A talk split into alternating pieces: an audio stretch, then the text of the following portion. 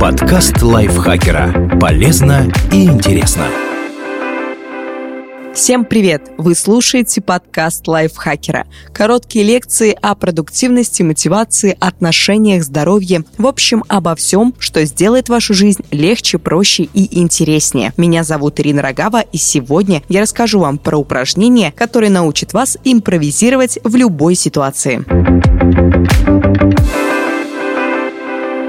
Этими советами поделилась с нами Галина Григорян, тренер по публичным выступлениям и бизнес-презентациям, эксперт в области ораторского искусства. Навык импровизации поможет сориентироваться в любой ситуации и с любыми людьми. Особенно если вы выступаете перед аудиторией или вам нужно заполнить неловкую паузу. Это те самые моменты, когда «Вась, а скажи тост, у тебя хорошо получается». Об этом проекте нам расскажет Елена. Вячеслав, а вы что думаете об этом? И множество других ситуаций, к которым сложно подготовиться готовиться и когда вам нужно быстро придумать, что сказать. В этом выпуске несколько полезных упражнений, которые развяжут ваш язык. Важно, чтобы почувствовать эффект, внедряйте их в повседневную жизнь. Пользуйтесь моментом, когда прогуливаетесь с другом по парку, сидите в кафе или чего-то ждете. Первое упражнение «Король говорит».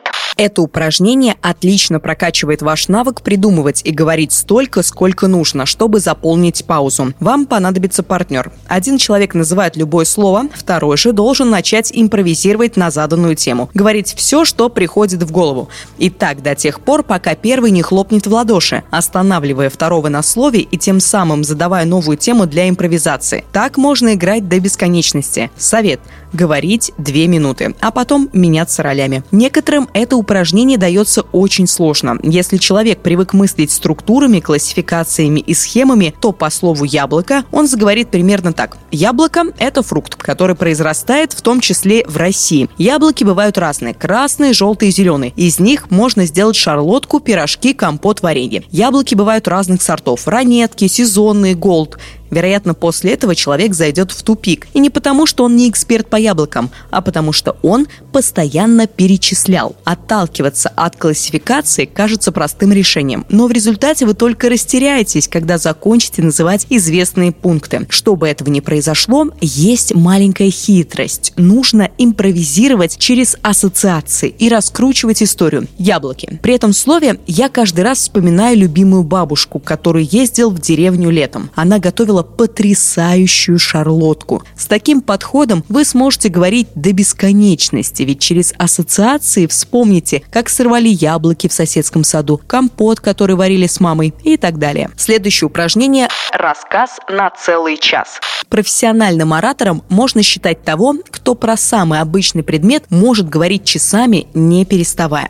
Давайте возьмем для примера маркер. Что мы можем о нем рассказать? Физические свойства и характеристики. Форма, цвет, материал и так далее. Функции. По назначению рисовать, не по назначению использовать как подпорку для помидоров. Для кого будет полезен этот предмет? Личные истории, связанные с маркером. История маркера, где производят, как производят, кто его придумал. Сравнение с другими похожими предметами, с ручкой, карандашом, фломастером. Как маркер влияет на окружающую среду. Как долго раз разлагается и что выделяет, как он влияет на животных. Например, если собака лизнет маркер, что с ней станет? Хранение, срок годности, утилизация. Какие известные личности пользуются маркерами и в каких целях? Скажем, подписывают свои книги и плакаты, ценовой сегмент и так далее. Мы могли бы придумывать почти до бесконечности. А если убрать слово маркер, то увидим, что все эти пункты можно отнести к совершенно любому предмету. Вы можете возразить, я не знаю всех этих фактов про маркеры и не смогу могу много рассказать, но вам не нужно всего знать. Достаточно того, что такой список поможет не растеряться при возникшей паузе или технической заминке во время выступления. Вы сможете вспомнить информацию, которая вылетела из головы, и продолжить ваш доклад или презентацию. Это упражнение поможет понять, что вы всегда найдете, что сказать на любую тему, хотя бы на одну минуту. Можно модифицировать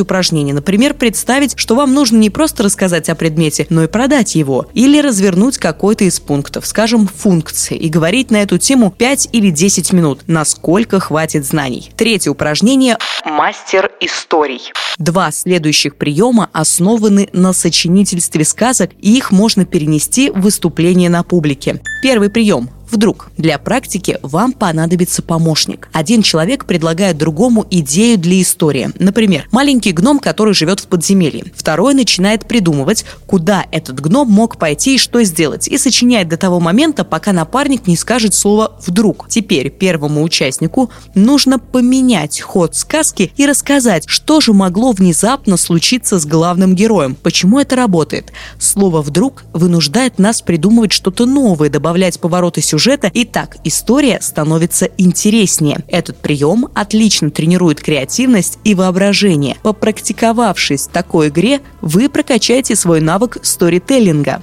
Второй прием кстати, вы берете любой текст, либо по памяти начинаете рассказывать всем известную историю, например, сказку о красной шапочке. Ваша задача время от времени добавлять слово «кстати». Жила-была красная шапочка. Кстати, у нее было невероятной красоты платье и золотые локоны. Как-то раз ее мама, кстати, это была женщина средних лет с милой улыбкой, сказала шапочке, что она должна отнести бабушке пирожки. Кстати, эти пирожки были необычайно и так далее. Как вы могли заметить, каждый раз, когда мы добавляли слово «кстати», у нас появлялось более подробное описание персонажа или предмета. Кстати, останавливает нас и заставляет внедрить больше деталей. Этот прием научит раскрашивать свою историю, если вы заметите, что слушатели недостаточно в нее погрузились. Совет. Конечно, не обязательно каждый раз вслух проговаривать «кстати». Если вы произнесете слово про себя, оно просто напомнит вам, что стоит добавить описательный элемент. Жила-была красная шапочка. У нее было невероятной красоты платье и золотые локоны. Четвертое упражнение «Не мой фильм».